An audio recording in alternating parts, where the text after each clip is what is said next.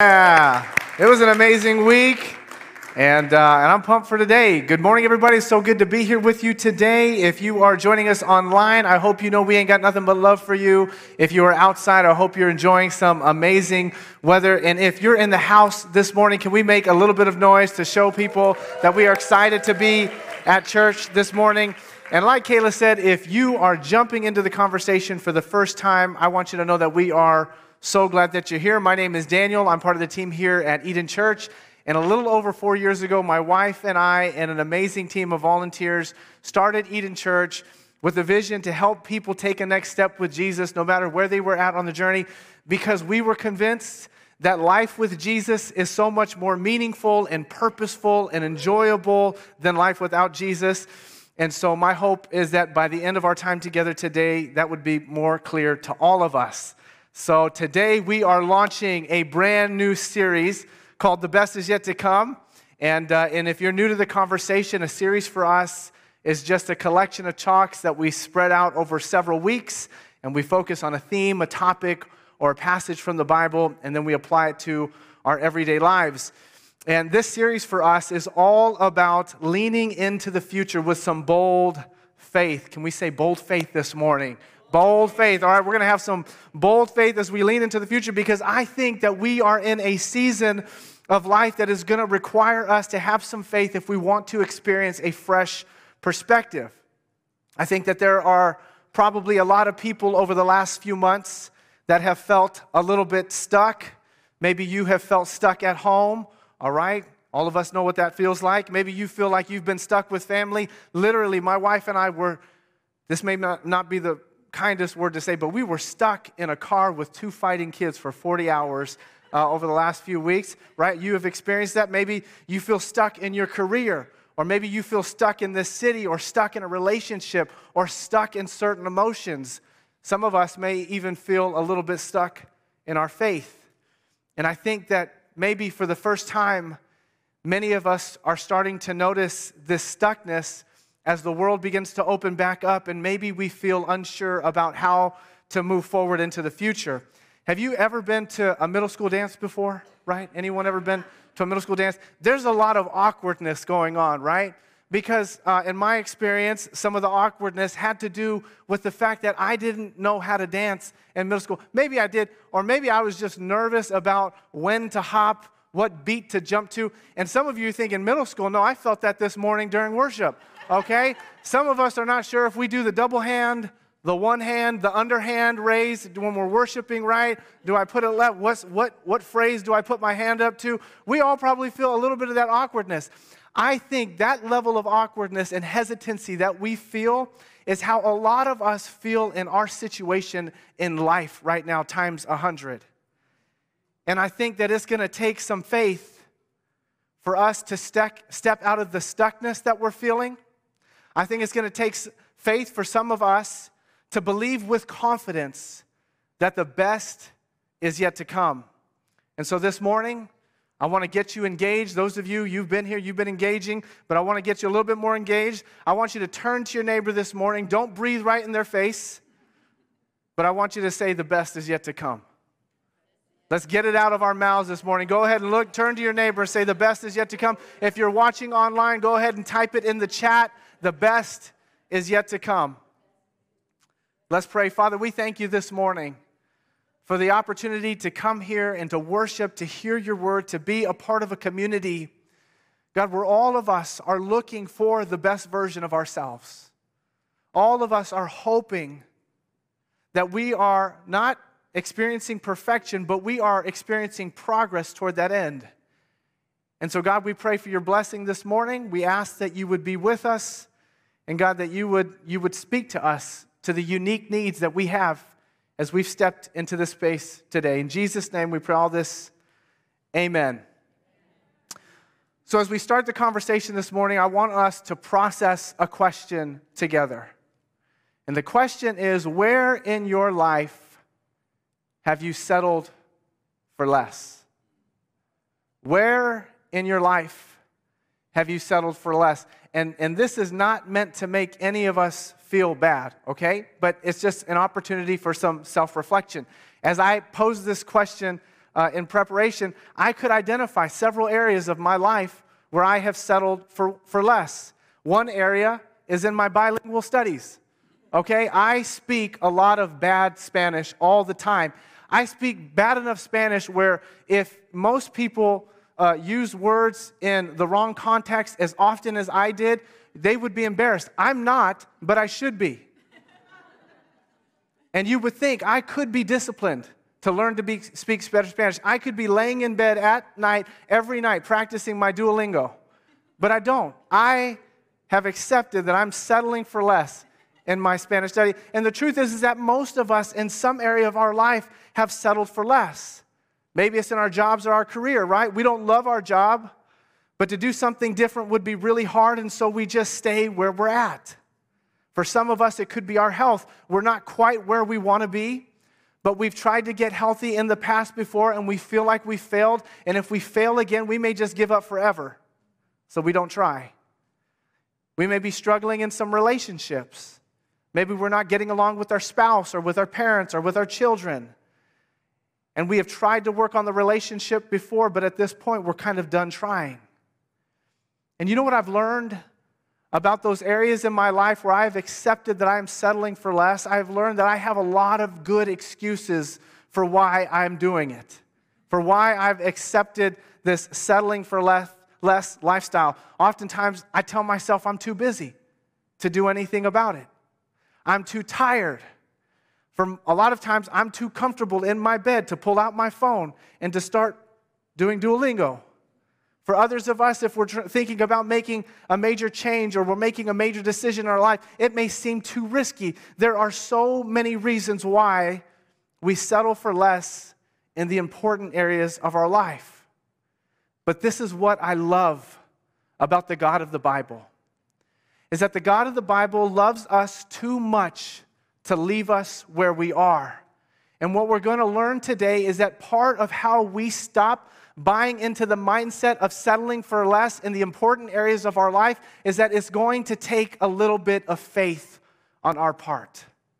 So I want us to say that together. Let's get it in our heads, okay? On the count of three, it's going to take faith. 1, 2, 3. It's going to take faith. It's going to take faith.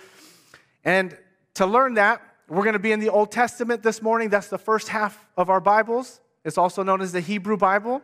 Talks about the origin of humanity and how God used a group of spiritual influencers to change the world. And we're going to become more familiar with the Old Testament because part of what is so valuable about becoming familiar with the Old Testament is that it really does give us a foundation to understand the New Testament. When we learn about generosity in the New Testament, it's rooted in the Old Testament. When we learn about faith in the New Testament, it's rooted in the Old Testament. When we learn about Jesus in the Old Testament, it's rooted in the Old Testament. The Old Testament gives us context to understand the depth of truth being offered in the New Testament. And there may be no other figure in the Old Testament that has shaped the pattern of faith and the way that we see our patterns of faith than a man named Abraham. And to understand his journey, we've got to understand where he comes from. Abraham was born in 1996 BC, in the city of Ur, located in Mesopotamia. Most scholars actually believe that Mesopotamia was the first developed civilization in the world, and Ur was one of the few major urban centers in existence at that time. And what's interesting is that Abraham was actually born as Abram, which means exalted father. Now, this is really important because in the Jewish culture, your name carried a lot of significance. When a parent named their child, they were doing so tied to the vision that they had for their life. And so there was, in this sense, that from the very early stages of his life, there was this vision on Abram's life that he was going to be an influencer. And so we don't get introduced to Abram until he's about the age of 75.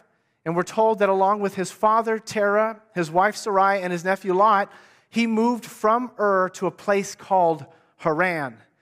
And at this point in Abram's life, he was actually a well-established individual. He was well-accomplished. He owned land. He owned livestock. He employed shepherds. He had a staff that attended to his affairs. And all of these unique details about Abram's life were all signs of his ridiculous wealth. If he were alive today in San Jose, I imagine that like he would own a lot of real estate, probably parts of Santana Row. He may have purchased some Dogecoin, okay, like a year ago. He may have been an early investor in Tesla, right? He was wealthy. But it didn't just speak to his wealth, but it also spoke to his wisdom, his intelligence, his business acumen. He was a capable leader. But the Bible also gives us some insight about his spiritual heritage.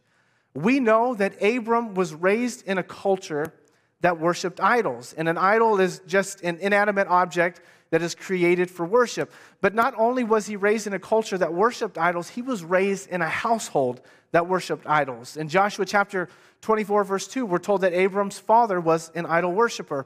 And what was true typically about most cultures and most religions that worshiped idols is that they were heavy on ritual, rules, and regulations, and they were devoid of relationship.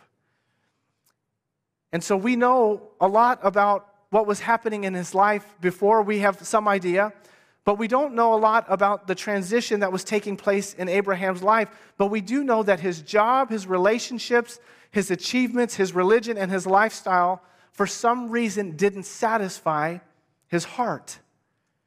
And so this is where God enters the story. And so let's pick up in Genesis chapter 12, verse 1.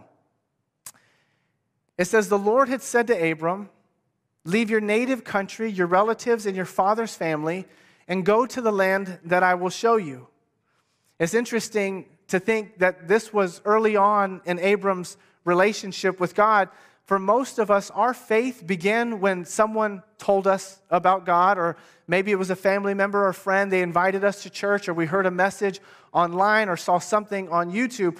But when we look at the beginning of Abram's journey, God was, from the very beginning, beginning to test his faith.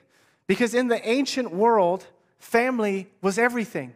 It was part of your protection. It was a source of wealth. It was part of your community. It was a huge support system in your life. And so leaving your family in the ancient world wasn't a sacrifice. It was just foolish. And then we know that Abram worshiped idols.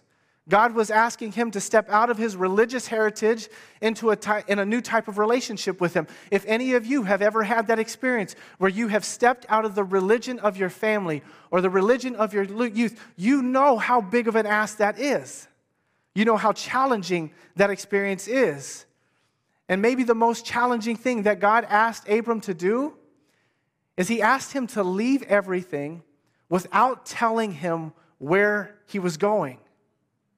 I think sometimes what is so hard about following Jesus are those moments when God gives us an opportunity to demonstrate faith. Because it is not hard to go to church. Well, it may be hard. All right, it may be hard depending on what kind of night we had on Saturday night.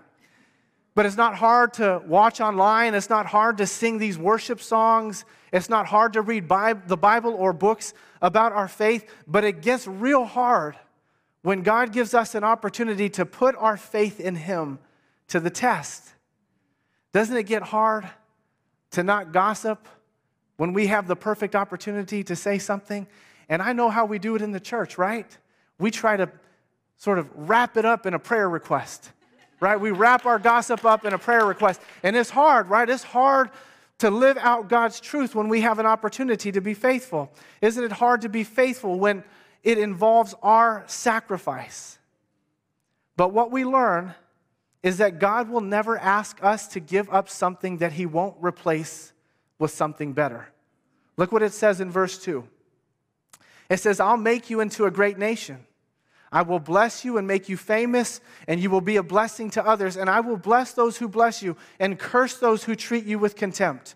All the families on the earth will be blessed through you."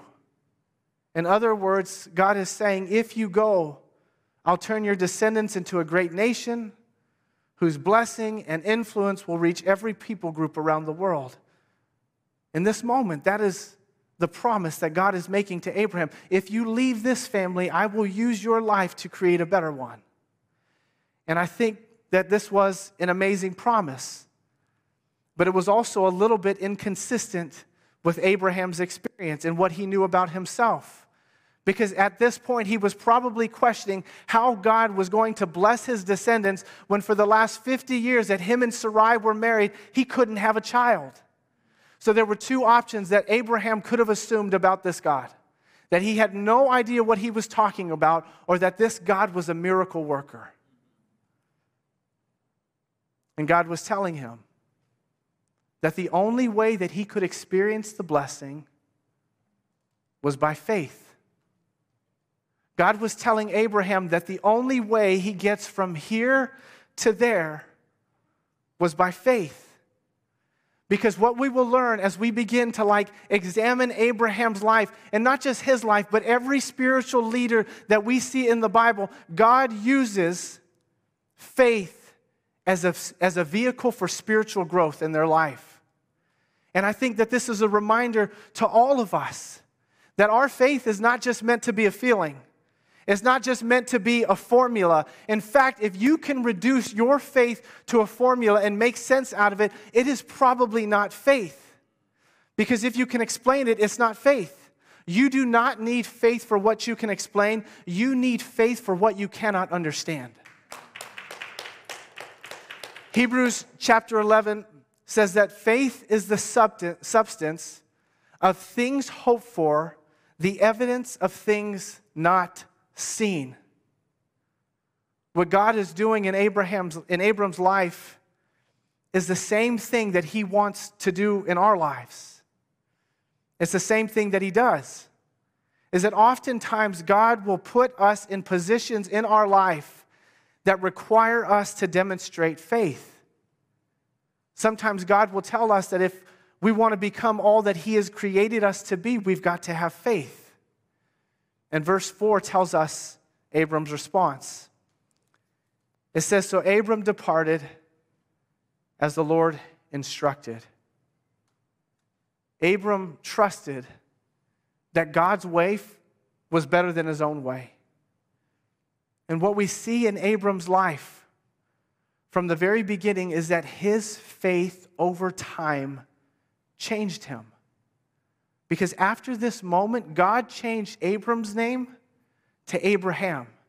Abram means exalted father, but Abraham means the father of many nations.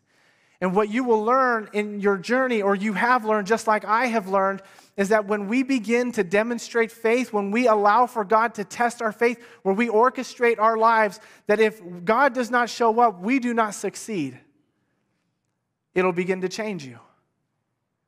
It'll begin to change the way that you see the world around you. It'll begin to change the way that you see others. And it'll begin to change the way that you see yourself. And we saw that happening in Abram's life. That from this point forward, all we know about Abraham is that he was this really successful business leader.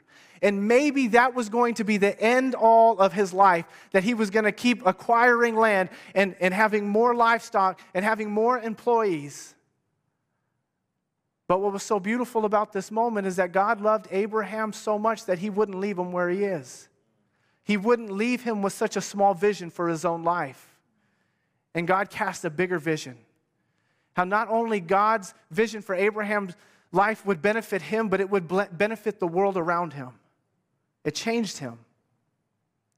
I heard someone say a long time ago that it's just one moment in the presence of Jesus that changes everything. And that was what it was meant to do.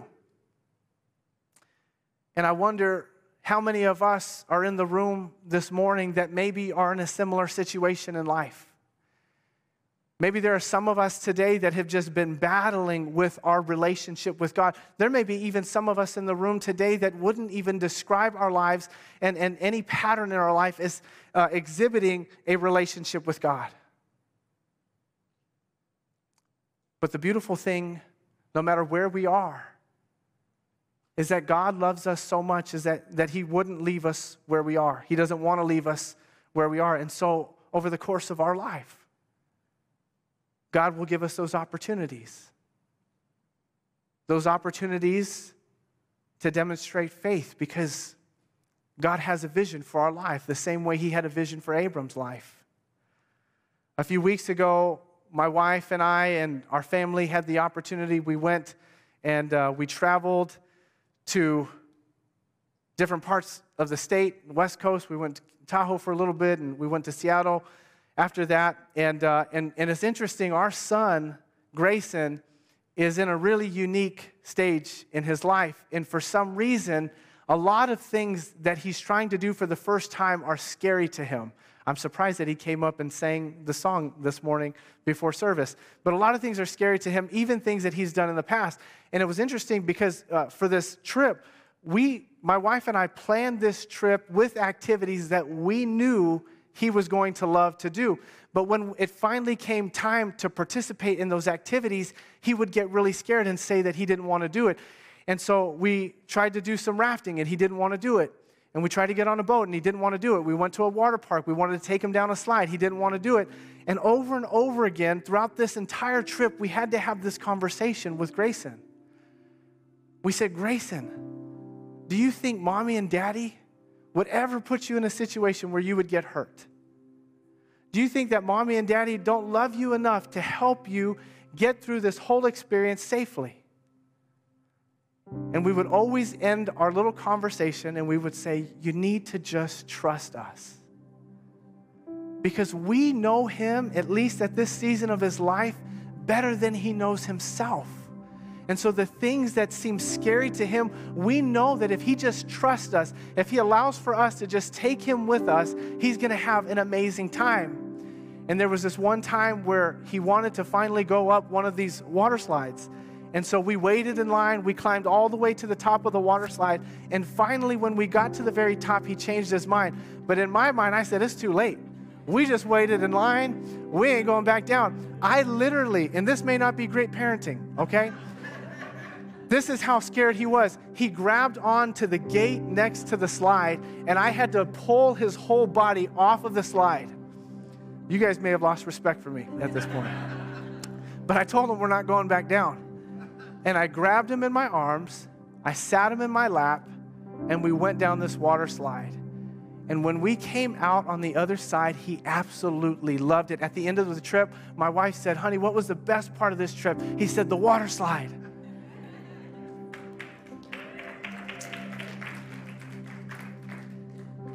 But that was God's heart for Abram, and that is God's heart for us. Every time he gives us an opportunity to demonstrate faith, it is not to destroy us, it is not to hurt us, it is to grow us and to lead us to this place that to step into the vision that God had for each of our lives. And I wonder, this morning, we asked on the front end, what area of our life have we settled for less? But I wonder, on the back end of our conversation, what area of your life is God calling you to have more faith? What area of your life is God asking you to demonstrate faith? Richard Rohr says that faith is patience in the mystery. Where is God calling you to have more faith today? Is it in your marriage? Is it in your job? Is it in your family? Is it with your children? Is it with your health? Is it in your finances? Is it in your heart?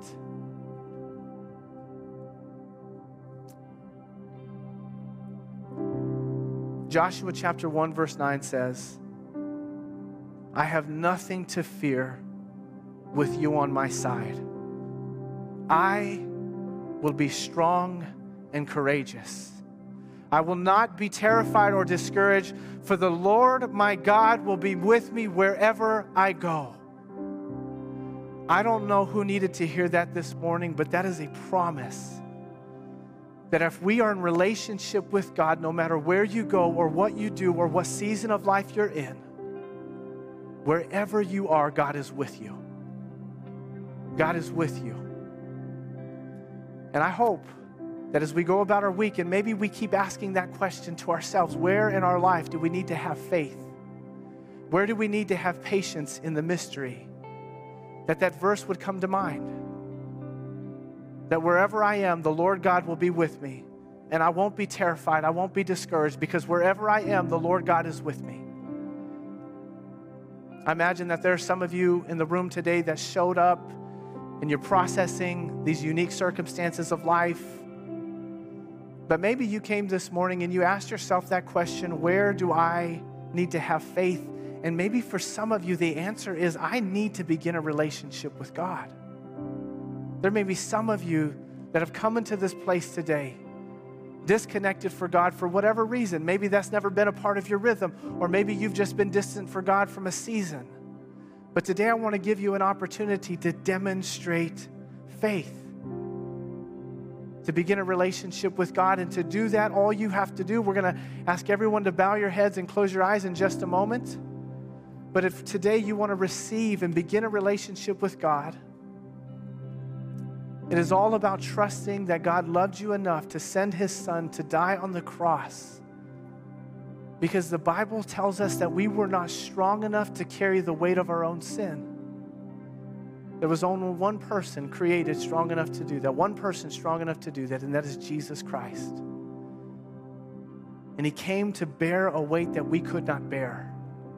He came to do for us what we could not do for ourselves. And Scripture says all we have to do is to receive that gift into our life. And when that happens, Scripture says that we get a brand new heart that gives us a brand new perspective, not just on the world, but on ourselves. And this morning, I want to give you an opportunity to do that. So now you can bow your heads and close your eyes, no matter where you're viewing this. If you're viewing online, I'm going to ask for you to pray this simple prayer in your heart after me. Dear God, thank you for loving me even when I didn't love you. Thank you for providing hope when I felt like there was no hope. God, thank you for loving me enough to not leave me where I was. God, I've tried to do life my way, but I recognize that no matter how hard I try, how much money I have, how many accolades I acquire, I still go to bed wondering the same set of questions. Where did I come from? Why am I here, and where am I going? And is this all there is to life? Today I want to trust that you know me better than I know myself, and that you can do for me what I can't do for myself, and that is bring me into relationship with God. Today I receive the gift of salvation, and I trust that you loved me enough to die on the cross for my sins. And I pray today that you would give me the strength to follow you in the days to come.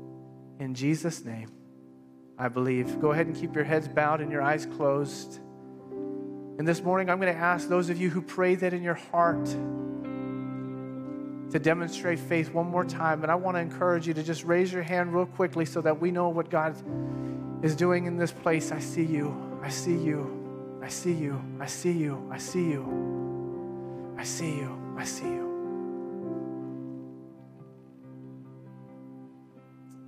Father, we thank you that every week we come into this place, you are working on our hearts. You are showing us something new about who we are in light of who you are. And God, I pray for every heart that prayed that prayer this morning, that this would be just the beginning of a brand new relationship with you, that it would be a turning point in their life, of doing life by themselves to doing life with you. God, I pray that you'd fill their hearts with joy and hope. God, I pray that as a church in these new seasons of life, that we would walk through every challenge with faith, with patience in the mystery, believing that, God, you see what we need and that you're with us. Father, we pray all this in Jesus' name. Amen. Hey, can you do me a favor this morning? Let's celebrate every single person who made a decision to begin following Jesus this morning.